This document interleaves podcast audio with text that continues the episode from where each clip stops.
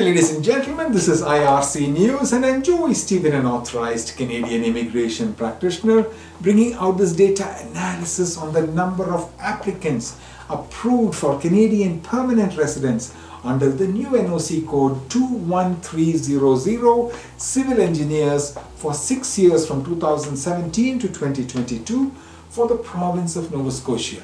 Today is the 1st of April 2023 and I'm coming to you from the Polinsys Studios in Cambridge, Ontario.